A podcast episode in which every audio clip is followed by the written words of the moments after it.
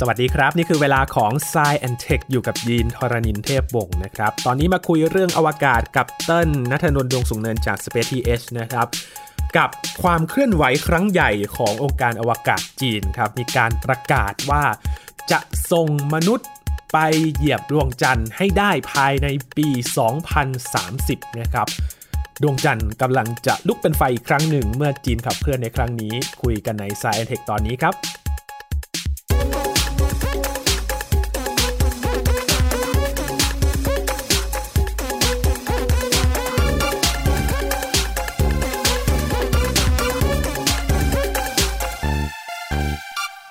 อวกาศต้องให้พื้นที่เขาจริงๆนะครับสำหรับประเทศจีน เพราะว่า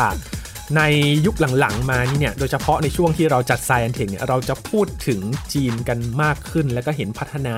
การด้านอวกาศแบบรวดเร็วมากๆเลยนะครับ ทั้งมีการส่งยานไปสำรวจ มีสถานีอวกาศเป็นของตัวเองแล้วนะครับ หรือการมีมนุษย์ไปประจำการอยู่ที่สถานีอวกาศ เรียกว่าผัดเปลี่ยนกัน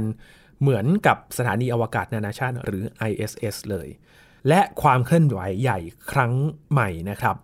หลังจากที่จีนเนี่ยส่งยานไปสำรวจดวงจันทร์กันแล้วหลายครั้ง คราวนี้จะส่งคนไปด้วยแล้ว ความคืบหน้านี้เป็นอย่างไร วันนี้อยู่กับเติ้ลนัทนนท์ดงสูงเนินบรรณาธิการบริหารจาก Space TH แล้วครับ สวัสดีครับเติ้ลครับ สวัสดีครับพี่ยิน เป็นช่วงที่เซินโจวครับ16กำลังขึ้นไปเป็นการผลัดเปลี่ยนนักบินอวกาศเนอะอืมตอนนี้ก็คือเป็นปกติไปละครับ แต่ว่ามันมีข่าวว่าแย่งซีนใช่เซินโจว16แทนนะครับ ตอนแรกเนี่ยเซินโจว16ก็มีเรื่องสำคัญเนาะเพราะว่ามีพลเรือนของจีนขึ้นไปด้วย แต่อันนี้ใหญ่กว่าครับ ก็นั่งดูเล่าบรรยากาศให้ฟังก็คือนั่งกำลังนั่งดูไลฟ์อยู่ของเออ CCTV นะครับครับ ก็มีการถ่ายทอดสด ซึ่งก็พูดภาษาจีน ก็ฟังไม่ค่อยรู้เรื่องเท่าไหร่นะก็พอจับใจความได้บ้างนิดนึงนะ แต่ก็มาสะดุดตรงที่เขาพูดว่า 2030 เนาะ ตอนนั้นก็คือ เอ๊ะนี่นี่คือเราฟังผิดหรือเปล่าว่าเขาประกาศว่าจะไปดวงจันทร์ 2030 คือหมายถึงจะมีช้างเอ๋อใหม่หรือเปล่าไม่ใช่ ปรากฏว่าดูที่เขาถอดเทปออกมา แล้วก็แปลมาเป็นภาษาอังกฤษ ก็จริง ๆ ด้วยนะฮะคือประกาศว่าจะไปดวงจันทร์ปี 2030 นะครับ โดยที่คนที่ประกาศเลยเนี่ย ก็เป็นรองหัวหน้าของ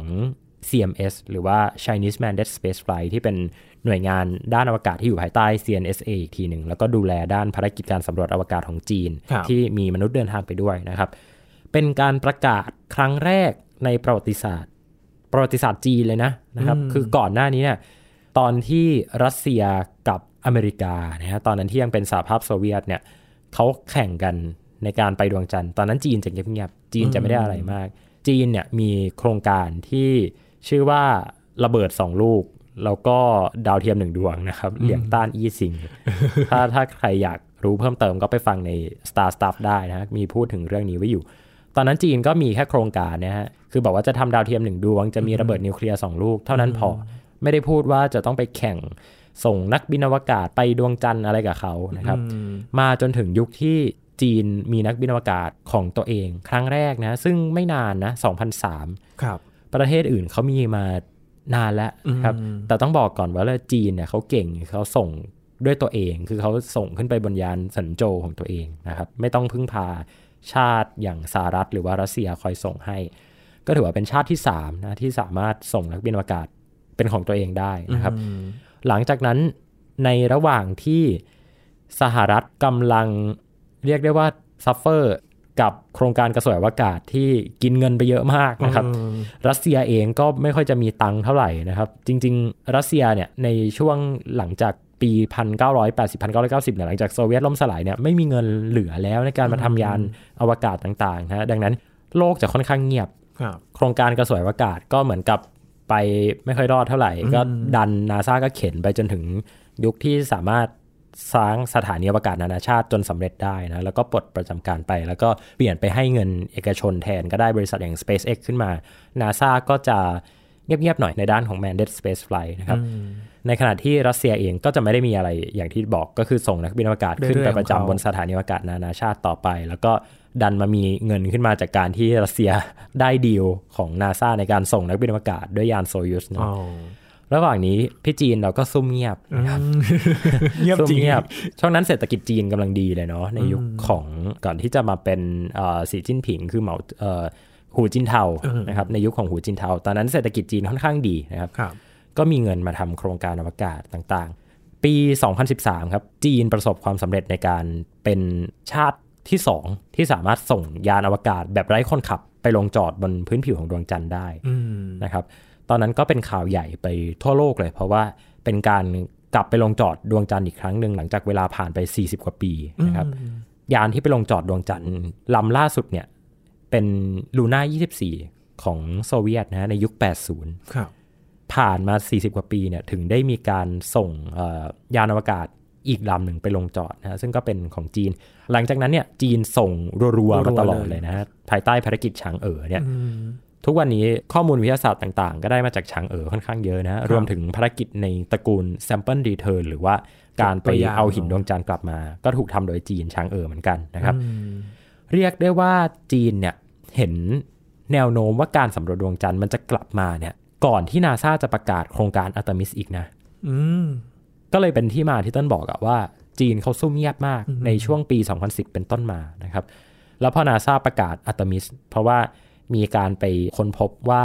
บนดวงจันทร์ขั้วใต้มันมีน้ำอยู่นะก็มีความพยายามในการจะส่งยานอวกาศที่มีมนุษย์เนี่ยไปลงจอดนะฮะสหรัฐเนี่ยประกาศในยุคของรัฐบาลทรัมป์นะครับครับยุคโอบามาเนี่ยจะเงียบๆ จะไม่ค่อยพูดอะไรมาก จะเป็นการเน้น funding เอกชนไปอืมพอทรัมป์มานโยบายมันชาตินิยมขึ้นอะก็มีอัตมิสเข้ามานะมาจนถึงยุคปัจจุบันโจไบเดนเองก็อาจจะ ไปปรับเปลี่ยนแก้ไขอะไรไม่ได้มากนะแต่เข้าใจว่าโจไบเดนเองก็เห็นด้วยกับนโยบายอัตมิสนะฮะมีการให้สัมภาษณ์มีการพูดถึงโครงการต่างๆ รวมถึงพอนาซานะฮะในยุคของโจไบเดนเองเนี่ยบิลเนลสันก็เรียกได้ว่าเป็นนักบินอวกาศเก่าให้ความสำคัญกับอัตมิสโดยตรงนะครับอืมก็ดันอัตมิสไปจนครับถึงสุดจับชาติต่างๆ มาเซ็น Artemis Accord กันนะครับ ในขณะที่รัสเซียเองเนี่ยก็ยังเงียบอยู่อืมรัสเซียเองเนี่ยคือ เคยเป็นมหาอำนาจด้านอวกาศมา แต่ปัจจุบันเนี่ยไม่ค่อยได้มีอะไรเยอะอย่างที่คิดเนาะอืมเพราะนะครับอะไรอะต้นโอ้โห เศรษฐกิจรัสเซียไม่ดีต้นว่าอืมสุดท้ายแล้วรัสเซียมีเรื่องที่ต้องห่วงเยอะนะคือรัสเซียเนี่ยการเมืองจ๋ามาก จะสังเกตว่าตอนที่จีนไปลงจอดดวงจันทร์นะครับ กลับไปดวงจันทร์อีกครั้งหนึ่งในปี 2013เนี่ยด้วยการส่งยานฉางเอ๋อไปลงเนี่ย ตอนนั้นรัสเซียทำอะไรอยู่ ตอนนั้นรัสเซียกำลังไปบุกไครเมียอยู่อืมอ๋อสองพันสิบสี่เนาะ2014ใช่เออตอนนั้นเกิดวิกฤตการณ์ไครเมียนะคครัรับบหลังจากนั้นรัสเซียก็ก็มีปัญหาด้านสงครามมาโดยตลอดมามาจจนนถึงไปลงทุนด้านกาการรลทงทุนหารด้านการทหารมาโดยตลอดนะฮะมาจนถึงยุคปัจจุบันที่ก็ไปบุกยูเครน ก็ยังดำเนินกิจกรรมทางการทหารต่อเนื่องมาเรื่อยๆนะครับจีนเองเนี่ยเข้าใจว่าไปชวนรัสเซียตั้งแต่ตอนปี 2018 นะฮะเป็นข่าวใหญ่อยู่ช่วงหนึ่งว่าอืมตอนนั้นเนี่ยรัสเซียอาจจะทิ้งฝั่งสหรัฐไปร่วมมือกับจีน คือแบบไม่ร่วมอาร์ทิมิส ใช่ แต่รัสเซียเนี่ยไม่เคยประกาศอะไรด้วยตัวเองเลยกลายเป็นว่าคนที่ประกาศเนี่ยเป็นจีนอยู่ฝ่ายเดียวนะครับ ตอนปี 2019 ก็มีการเปิดตัวโครงการมานะ ILRS International Lunar Research Station ที่ทางจีนเองเนี่ยตั้งเป้าร่วมกับรัสเซียว่าจะไปสร้างสถานีทดลองบนดวงจันทร์ ประกาศมาไม่นานหลังจากที่สหรัฐประกาศอัตมิสเองนะครับอืมหลักไม่ถึงปีด้วยซ้ำนะครับไม่กี่เดือน เรียกได้ว่าเป็นการขู่กันโดยตรงเลยแหละว่าฉันก็จะไปนี่ก็จะไปเหมือนกันนะครับแถมมีการไปตั้งทีมนานาชาติของตัวเองอีกนะฮะนาซานะก็มีนานาชาติของเขานะครับแจ็กซ่าอีซ่านะครับ Canadian Space Agency ต่างๆ ก็เป็นทีมฝั่งสหรัฐไปอืมในขณะที่จีนรัสเซียก็ ทำ PR ออกมายิ่งใหญ่มากเป็นโลโก้ของ CNSA ขึ้นคู่กับ Roscosmos นะครับหน่วยงานอวกาศของรัสเซีย แล้วก็โปรโมทกันอยู่ช่วงหนึ่งแล้วเรื่องก็เงียบไป คือปล่อยมาแล้วก็หายไปเลย เงียบไปเงียบไปเพราะรัสเซียกำลังไปบุกยูเครนอยู่กำลังยุ่งอยู่ยุ่งกับการทำสงครามอยู่ แล้วก็ดันมามีข่าวใหญ่อีกช่วงหนึ่งอันนี้คือกำลังไล่เรียงไทม์ไลน์ให้ฟังนะ เพราะว่าเรื่องนี้เนี่ยตัวจีนเองประกาศมามันไม่ได้มีรายละเอียดอะไรมาก แต่ว่ามันจะสำคัญตรงบริบทมากกว่า ปี 2022 นะครับต้นปี รัสเซียบุกยูเครนอืมนะครับแล้วประธานนะครับผู้อำนวยการรอสคอสมอสในตอนนั้นดิมิตรีโรโกซินผู้ที่ pro รัสเซียมากนะครับ ก็เลยเขาต้อง pro รัสเซียอยู่แล้วเขาเป็นคนรัสเซีย เอาเป็นว่าชาตินิยม pro สุดๆแล้ว pro ฝั่งแบบชาตินิยมอะมีความแบบขวาจัดมากเออกล่าวโจมตีนาซากล่าวโจมตีชาติพันธมิตรนะครับ แล้วก็ทำตัวห่างเหิน ห่างเหินไม่พอ ด่าโจมตีใช้คำว่าด่าจะฟังดูแรงแต่เขาด่าจริงๆนะอืมบอกว่าอเมริกาเนี่ยถ้าไม่มียานของรัสเซียเองก็ไปไม่ถึงสถานีอวกาศอืมบินด้วยไม้กวาดไปละกันเออนะขู่ครับว่าแบบถ้าถอดโมดูลออกเนี่ยอืม ISS อยู่ไม่ได้หรอก ใช่ พูดกันถึงขั้นนี้นะครับ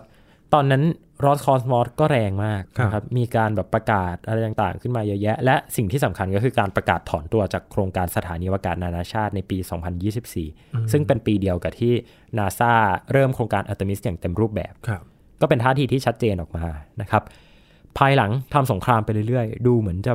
ไม่มีอะไรเกิดขึ้นอืมดูเหมือนจะไม่ได้มีอำนาจไปขนาดนั้นนะครับต่างประเทศสื่อต่างๆ เขาถึงได้วิเคราะห์กันไงว่าจริงๆ แล้วมันเป็นปูตินส์เกม หรือว่าเป็นเกมของปูติน เป็นหมากสุดท้ายของปูตินในการครองอำนาจอยู่นะครับอืมพอสุดท้ายไปเหมือนกับมันก็ไม่ค่อยมีประโยชน์แล้วล่ะไปบุกโจมตียูเครนมันก็ไม่ได้ช่วยให้งานอวกาศมันดีขึ้น สุดท้ายล่าสุดเลยเนี่ยนะครับ เดือนเมษายน เริ่มมีแววว่าจะกลับมาคืนดีกันนะครับ เริ่มงอ เริ่มงอ เริ่มงอ ทีนี้พฤษภาคมมีการถแถลงข่าวจากนาซาบอกว่ารัสเซียกลับลำมาบอกว่าจะอยู่ช่วยโครงการไปจนถึงประมาณปี 2028 แล้วก็อาจจะอยู่ต่อถ้าไม่มีข้อผิดพลาด ซึ่งก็ไม่เข้าใจว่าคำพูดนี้มันแปลว่าอะไรอะนะแต่ว่าก็มีการประกาศออกมานะครับ ซึ่งทางนาซาเองก็ไม่ได้เปิดเผยเนื้อหาในตัวเอกสารที่มีการพูดคุยกันนะครับครับเป็นให้เราเป็นที่สงสัยกันต่อไปว่าไปคุยกันท่าไหนถึงได้กลับมางอกันอืมนะครับ ซึ่งก็เป็นช่วงเดียวกับที่จีนเนี่ย ประกาศพอดิบพอดีเลย ว่าจะส่งมนุษย์ไปดวงจันทร์อืมซึ่งมันไม่ใช่เรื่องบังเอิญแน่ๆนะถ้าพูดกันตามในมุมวิเคราะห์เนี่ย แต่ถ้าพูดกันในมุมความจริงเนี่ยในมุมของ fact อะก็คือตามที่เราเล่ากันไปเมื่อกี้นี้ แต่ทีเนี้ยคุณผู้ฟังอาจจะคิดก็ได้ว่ามันบังเอิญหรือมันไม่บังไทเอิญม์ไลน์หรือมันยังช่าไงงเหกันมาะแน่เจาะเหลือเกินแต่ไทม์ไลน์มันช่างเหมาะเจาะเหลือเกิน แล้วก็ดันมาเกิดเหตุการณ์ช่วงนี้พอดีนะครับ ก็เลยอาจจะมองในในมุมของเติ้ลนะอืมมองว่าจีนเองเนี่ยต้องการที่จะแสดงอำนาจครับว่าสุดท้ายแล้วเนี่ยอันดับสองในการสำรวจอวกาศเนี่ย ในอีกฝั่งหนึ่งนะในฝั่งตรงข้ามนะในคู่ตรงข้ามนะฝ่ายค้านเรียกว่าสมมติเป็นฝ่ายค้านฝ่ายรัฐบาลอะไรเงี้ยนะตัวใหญ่ของฝ่ายค้านเนี่ย คือจีนไม่ใช่รัสเซียอืมต้องเป็นชั้น ใช่ แล้วจีนเนี่ยเป้าหมายเขาตั้งไว้ชัดอยู่แล้วว่าอเมริกาเนี่ยไม่เอาแน่อืมๆไม่มีวันเลยที่จะไปอเมริกาในขณะที่รัสเซียเนี่ยอาจจะไหลไปไหลมาได้อืมนะครับมีความย้ายค่ายได้ มีความวิ่งไปวิ่งมาขึ้นอยู่กับว่าเทรนด์โลกตอนนั้นเป็นยังไง ก็เลยมองว่าเอ้ยจริง ๆ แล้ว หรือว่าการแข่งขันที่มันเกิดขึ้นในปัจจุบันเนี่ยในวงการอวกาศเนี่ยมันไม่ใช่ขั้วของสหรัฐกับรัสเซียอีกแล้วนะเหมือนในยุคของสงครามเย็นแต่มันคือสหรัฐกับจีนอืมโดยตรงเลย ซึ่งภาพเนี้ยมันจะซ้ำรอยกับในยุคของสงครามเย็นด้วย เพราะว่าจีนเองเนี่ยตอนเนี้ยมีความเป็นคอมมิวนิสต์คือเป็นชาติที่ปกครองด้วยระบอบคอมมิวนิสต์ต่อให้จะบอกว่ามีการเลือกตั้งมีการอะไรก็ตามแต่แต่สุดท้ายแล้วพี่สีก็ยังเป็นประธานาธิบครองดีอำนาจอยู่มาสามสมัยแล้วเนี่ยนะฮะอืมก็เลยเป็นเหตุผลนะว่าทำไม สงครามด้านอวกาศหรือว่า Space Race เนี่ยมันกำลังจะเกิดขึ้นอีกครั้งหนึ่งในยุคของเรา และสิ่งที่เรากำลังจะรู้สึก สิ่งที่เรากำลังจะได้วิเคราะห์ได้ติดตามข่าวกัน ตอนเนี้ยมันคือสิ่งที่รุ่นไม่ใช่รุ่นพ่อเลยรุ่นปู่ของเราเนี่ยอืมกำลังประสบพบเจอในยุคช่วงปี 1960 มันกำลังจะเกิดขึ้นอีกครั้งหนึ่งระหว่างโลกเสรี free world อืมกับโลกคอมมิวนิสต์ แข่งกันไปดวงจันทร์อืมนี่คือความน่าตื่นเต้นมาก เหมือนหนังเรื่องเดิมแต่ว่าเปลี่ยนตัวละครเปลี่ยนนักแสดงใหม่ปะใช่ เพราะว่ารัสเซียเนี่ยหลังจากที่สหภาพโซเวียตล่มสลายก็ไม่เหลือตังค์แล้วนะไม่มีตังค์แล้ว แอบเมาส์ให้ฟังว่ารัสเซียเองเนี่ยจริง ๆ ตัวโมดูลที่จะถูกส่งขึ้นไปบนสถานีอวกาศนานาชาติในช่วงแรกเนี่ยไม่มีเงินทำก็เลยต้องไปยืมเงินอเมริกาอืมปัจจุบันโมดูลซาเรียนะครับของรัสเซียเนี่ย ชื่อว่าซาเรียชื่อเป็นภาษารัสเซีย แต่ว่าจริง ๆ แล้วเป็นเงินอเมริกาอืมแล้วตอนนั้นรัสเซียไม่มีเงิน เออ หรือว่าเพราะตอนนั้นถึงมาร่วมกันได้ เพราะว่าอยากได้เงินทุนไปไม่อยากได้เงินทุนเออไม่อยากได้เงินทุน แต่สุดท้ายแล้วเนี่ยมันไม่ work ไงมันไม่ work ในระยะยาวหรอกอืมอืมเหมือนแค่มาช่วยชั่วข่าวเท่านั้นนะเนาะถ้าครับไม่ได้ไปลงทุนหรือว่าจัดการได้ด้วยตนเองจริง ๆ อาจจะไม่ค่อยยั่งยืนเท่าไหร่ครับตรงข้ามกับจีนเลยนะ เพราะว่าจีนตอนนี้เนี่ย มีขนาดของเศรษฐกิจที่ใหญ่โตมากอืมมีความมั่นคงทางการเมืองสูง มีเสถียรภาพทางการเมืองสูงนะครับ ไม่เกี่ยวกับว่าปกครองด้วยระบอบอะไรนะ จะเห็นด้วยไม่เห็นด้วยอะไรก็แล้วแต่แต่บอกได้เลยว่าเสถียรภาพทางการเมืองเนี่ยสูง เพราะว่าไม่มีใครเอาพรรคคอมมิวนิสต์จีนลงได้แน่นอนนะครับเป็น single party นะครับจีนบอกแล้วว่า ระบบหลายพรรคการเมืองเนี่ยเป็นระบบที่ไม่ดีนะอันนี้ไม่ได้พูดเองนะนะทางจีนเขา PR มานะเขียนอยู่ในหนังสือเรียนเลย เออพอพูดถึงยุคนี้เนาะสหรัฐกับจีนเนี่ยจะเป็นขั้วคู่ที่พูดถึงบ่อยมากเลยครับเพราะว่าถ้าใครตามข่าวต่างประเทศช่วงหลังๆมาเนี่ยจะมีความขัดแย้งระหว่างสองชาตินี้ตลอดเลย มีความขุนเคืองกันอะไม่ถึงกับสงครามรบราฆ่าฟันกันแต่ว่ามันมีความแข่งขันกัน แต่ละคนก็มีไพ่ในมือของตัวเองครับ รวมถึงเรื่องอวกาศด้วย แล้วต้นจะบอกว่าจีนเองเนี่ยเขาไม่ได้มีคู่แข่งทางตรงไงอืมคือมันไม่ได้มีว่าชาติคอมมิวนิสต์อื่น จะมาเติบโตเท่าจีน จะมาแย่งครองอำนาจของจีน จะมาแย่งซีนอะไรมันมันไม่เกิดขึ้นหรอกอืมนะครับ ในขณะที่ฝั่งโลกเสรีเนี่ย มันยังมีคู่แข่งที่แบบแข่งกันสนุกสนุกอะเป็นแบบชกเอาสนุกอะเหมือนแบบสหรัฐอเมริกายุโรปนะที่ก็ก็แอบแข่งกันแบบเอาสนุกคือร่วมมือแบบสนุกสนุกเป็นเพื่อนกัน แต่ว่า เขาก็ไม่ได้ไม่ได้อะไรกันมากนะครับ ในขณะที่จีนเองเนี่ยมันไม่มีประเทศที่แบบมาทำอะไรแบบเนี้ยเพราะว่าอะบอกว่าอินเดียเอง อินเดียเองก็ไม่ได้ต่อให้บอกว่ามีความเป็นเอกเทศไม่ได้ไปยุ่งกับใครอะไรเงี้ยมีระบบการปกครองเป็นของตัวเอง นายกรัฐมนตรีมีเสถียรภาพทางการเมืองสูงนายเนทราโมดี สนับสนุนด้านอวกาศอะไรก็แล้วแต่เนี่ย มันเทียบไม่ได้เลยกับจีนที่เขาไม่ต้องแข่งกับใครจริงๆอืมเศรษฐกิจเขาใหญ่โตมากแล้วเขาพร้อมที่จะ sustain ด้วยตัวเองนะครับจริงๆไปฟังวิเคราะห์เรื่องจีนในมองจีนมุมใหม่ก็ได้นะเออรู้สึกว่ามันวิแต่ละรายการของไทยพีบีเอสพอดแคสต์นี่มันเกี่ยวข้องกันหมดเลยเนาะเออใช่ใช่ลิงก์กันหมดเลย และจีนเนี่ยยืนหนึ่งด้วยนะเพราะยืนคนเดียวนหนึ่งอยู่คนเดียว ทีนี้มันก็เลยสนุกตรงนี้แหละครับพี่ยีนว่า เออ เรากำลังอยู่ในการแข่งขันด้านอวกาศที่เป็นโลกเสรีกับคอมมิวนิสต์อีกครั้งหนึ่งอืมตอนที่เขาแถลงครับเติ้ลมีรายละเอียดอะไรบ้างเขาให้ข้อมูลอะไรมากไหมไม่มีเลยครับ แค่บอกว่าเป็นจะไปการแถลงข่าวเอาอ g e n d a ทางการเมืองล้วนๆเออเพราะว่าจีนปัจจุบันเนี่ยเขาไม่ได้ขายเทคโนโลยีอยู่แล้วอืมนะคือเขาขาย ideology ทางการเมืองครับเขาขาย Product อะไม่ได้ขาย process อเมริกาเนี่ยขาย process ยานไม่พร้อมก็เอามาโชว์นะครับจะทดสอบ 10 ปีก็ไม่เป็นไร ถือว่าเป็นการ inspire เยาวชน ถือว่าเป็นการขายของ เดี๋ยวก็จะดึงดูดบรรดานักวิจัยหน้าใหม่ ๆ เข้ามา อย่างเช่นยานโอไรออนเนี่ย ทดสอบตั้งแต่เติ้ลอยู่แบบมศอย่างเงี้ยอ่ามา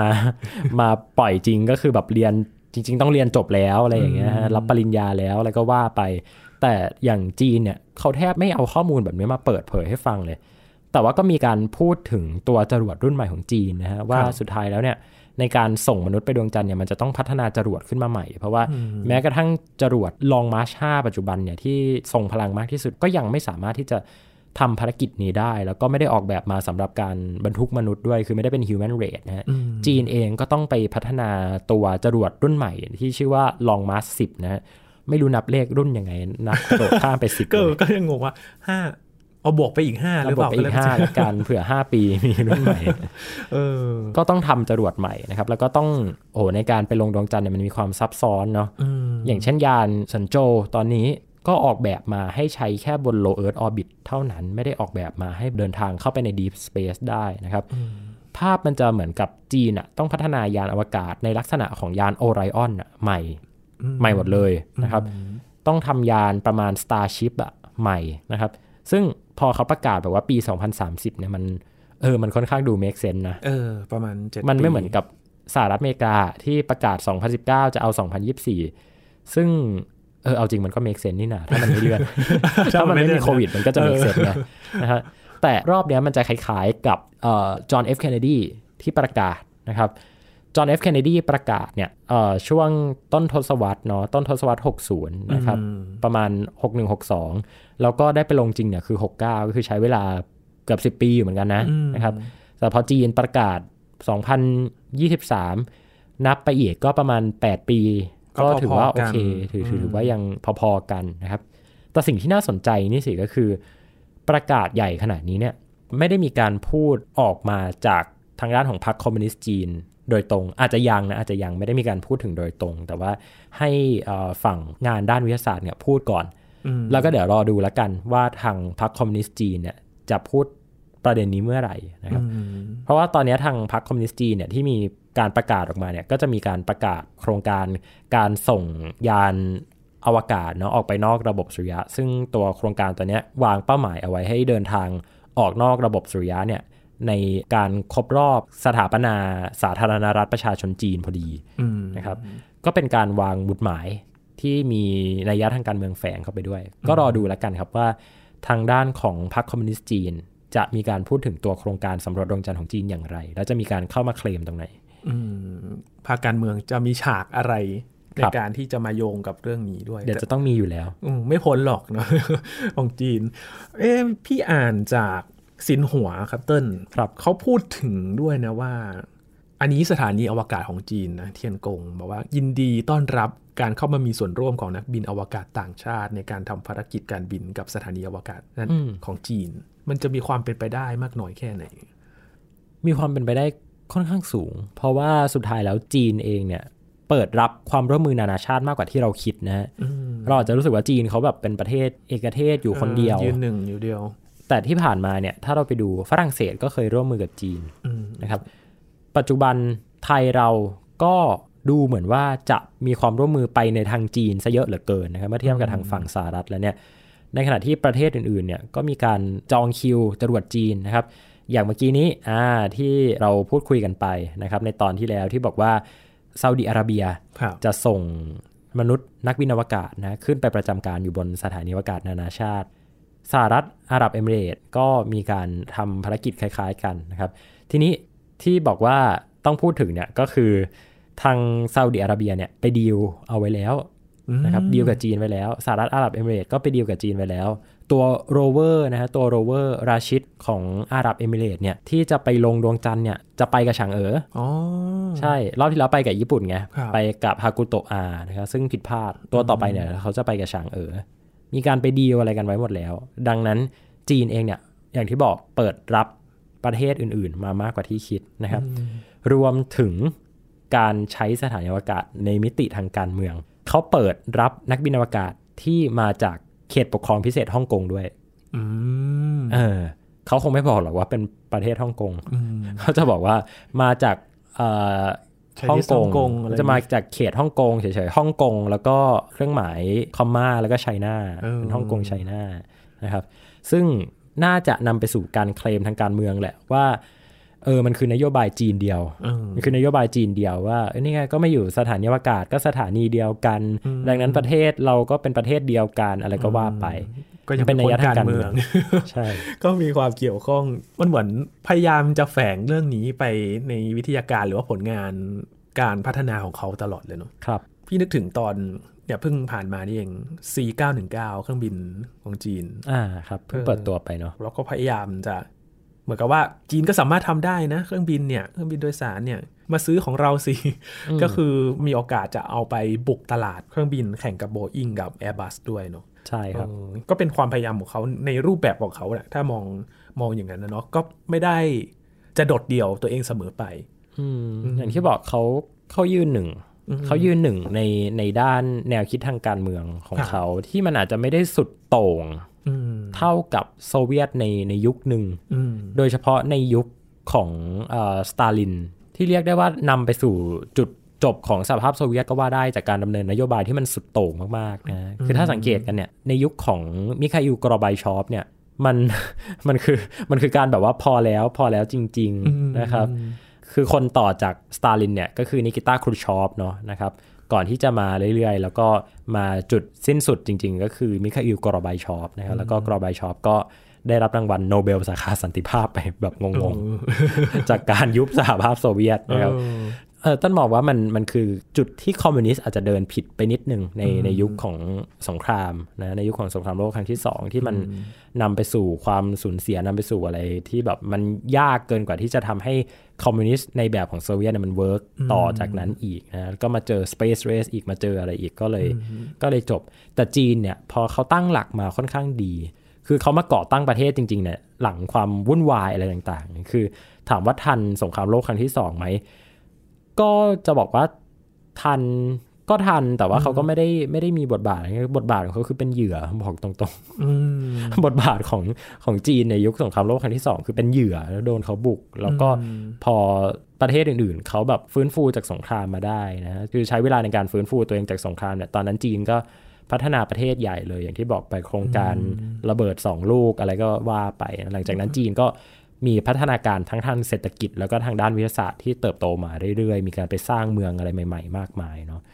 นี่พูดเรื่องจีนได้เยอะขึ้นมาก เพราะว่าพอไปจีนมาเราก็ได้เห็นแหละว่าเฮ้ยความพยายามในการพัฒนาด้านเทคโนโลยีของเขาคือมันไปสุดจริงอืมเอาจริงๆเนี่ยจีนก็มีต้นแบบมาจากอ่าสหภาพโซเวียตแหละ แต่ครับพอเห็นบทเรียนจากตรงนั้นเนี่ยก็คงไม่อยากจะไปซ้ำรอยๆใช่อืมพัฒนาไปอีกด้านหนึ่ง ก็ยังเห็นได้ชัดตอนนี้สำหครัรับบจีนในปัจจุบันครับ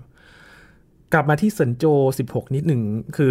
โดนกลบกันหมดเลยเนาะหลังจากที่ประกาศว่าจะส่งมนุษย์ไปดวงจันทร์ในปี 2030 เนี่ย มันมีประเด็นสำคัญอย่างหนึ่งก็คือว่ามีพลเรือนไปด้วยเหรอ เป็นศาสตราจารย์มหาวิทยาลัยใช่ไหมครับเตือนที่เขาส่งไป ใช่ครับ เพราะว่าก่อนหน้านี้เนี่ยคนที่เดินทางไปเนี่ยก็คือ Chinese Liberation Army นะฮะ People Liberation Army ทั้งนั้นเลยคือเป็นโอ้ทหารหมดเลยครับนะครับตั้งแต่นักบินอวกาศคนแรก รอบนี้ได้เห็นนักบินอวกาศที่มีอาชีพอื่นอะอืมเดินทางขึ้นไปด้วย ก็ถือว่าเป็นหมุดหมายสำคัญอะนะครับ ที่บอกว่าเป็นหมุดหมายสำคัญ เพราะว่าเรื่องเมื่อกี้นี้แหละที่เราบอกไปในการที่จะไปเชิญประเทศอื่นมาเนี่ยคือมันต้องมีเหตุผลในการไปเชิญมา เช่น เป็นอาจารย์มหาวิทยาลัย เป็นนักวิจัยที่ขึ้นไปทำวิจัยครับนะครับก็จะได้ต้องบอกอะว่าเออมันมีภารกิจจริง ๆ ไม่ได้แค่ขึ้นไป เพื่อแค่ได้ขึ้นไปนะครับครับจะไปคล้าย ๆ กับยุค อพอลโลอืมที่นักบินอวกาศที่เป็นนักธรณีวิทยาเนาะคุณแฮร์ริสันสมิธเนี่ยอ่าเดินทางขึ้นไปกับอพอลโล อันนี้ก็เป็นเรื่องคล้ายๆกันครับ เรียกได้ว่าจีนเองเนี่ยก็พยายามที่จะ democratize ฟังดูย้อนแย้งกันเนาะคือ คือประเทศแบบคอมมิวนิสต์มากแต่ว่าเออก็ democratize เออเอาเป็นว่านี่คือวิธีการดำเนินนโยบายด้านอวกาศของจีนแล้วกันครับ โซเวียตนี่ไม่มีเลยนะโซเวียตนี่ไม่ได้เลยนะโซเวียตคือแบบทหารมาทหารแบบถ้าไปดูจ๋าเลยชื่อเนอะแต่ละคนเนี่ย ไม่ไม่มีนักวิทยาศาสตร์เลยนักวิทยาศาสตร์ทำงานหลังฉากตลอด คนที่ไปเนี่ยก็จะต้องแบบเป็น national hero นะฮะอืมยูริกาการินเองก็เป็นทหารครับคุณกุ้ยไห่เฉาครับเป็นศาสตราจารย์มหาวิทยาลัยเป่ยหางในปักกิ่งเป่ยหางใช่นะครับอืมก็ไปอยู่นู่นด้วยห้าเดือนเนาะส่วนใหญ่จะห้าเดือนเนาะที่ส่วนจีใหญ่นห้าเดือนครับ ก็คือเป็นตัวเลขที่ฟิกซ์เอาไว้แล้วล่ะนะครับว่ารอบหนึ่งขึ้นลงครับ ก็คล้ายๆกับสถานีอวกาศนานาชาติ ตั้งแต่เสินโจว 14 มาก็เรื่อยๆ ก็เห็นเป็นตอนนี้เป็นเรื่องปกติไปแล้วแหละสำหรับจีนในการส่งคนขึ้นไปสถานีอวกาศนะครับอะนี่คือเรื่องของจีนที่ได้เห็นว่าโอ้โหมี ไม่พ้นการเมือง ที่จะมีแฝงนัยยะสำคัญเลยแม้แต่การที่จะส่งคนไปเหยียบดวงจันทร์ภายในปี 2030 นะครับ รายละเอียดยังมีไม่มากเท่าไหร่ก็รอดูกันนะครับ พี่จีนชอบเซอร์ไพรส์ตลอดนะครับเราก็จะมาอัปเดตได้เลยว่าจะมีอะไรเกี่ยวกับโครงการอวกาศหลังจากนี้บ้าง ตอนนี้ครับดวงจันทร์คึกคักมากๆเลยนะครับประเทศอะไรก็พยายามจะส่งไปเรื่อยๆเนาะเพราะว่ามันมีข้อมูลสำคัญ แล้วก็มีโครงการที่ จะทดสอบเทคโนโลยีในยุคใหม่ด้วยนะว่า จะเป็นแบบไหนถ้าเราจะส่งโครงการอวกาศในยุคนี้นะครับ วันนี้ขอบคุณเติ้ลมาก ๆ เลยครับ ขอบคุณครับ นี่คือ Science Tech นะครับ คุณผู้ฟังติดตามรายการของเรากันได้ที่ www.thaipbspodcast.com ครับรวมถึงพอดแคสต์ช่องทางต่าง ๆ ที่คุณกำลังรับฟังเราอยู่นะครับ อัปเดตเรื่องวิทยาศาสตร์เทคโนโลยี และนวัตกรรมกับเราได้ที่นี่ทุกที่ทุกเวลากับไทย PBS Podcast ครับช่วงนี้ ยีนทอรดินเทพวงศ์พร้อมกับเติ้ลนัทนนท์ดวงสูงเนินจาก Space TH ลาไปก่อนนะครับ สวัสดีครับ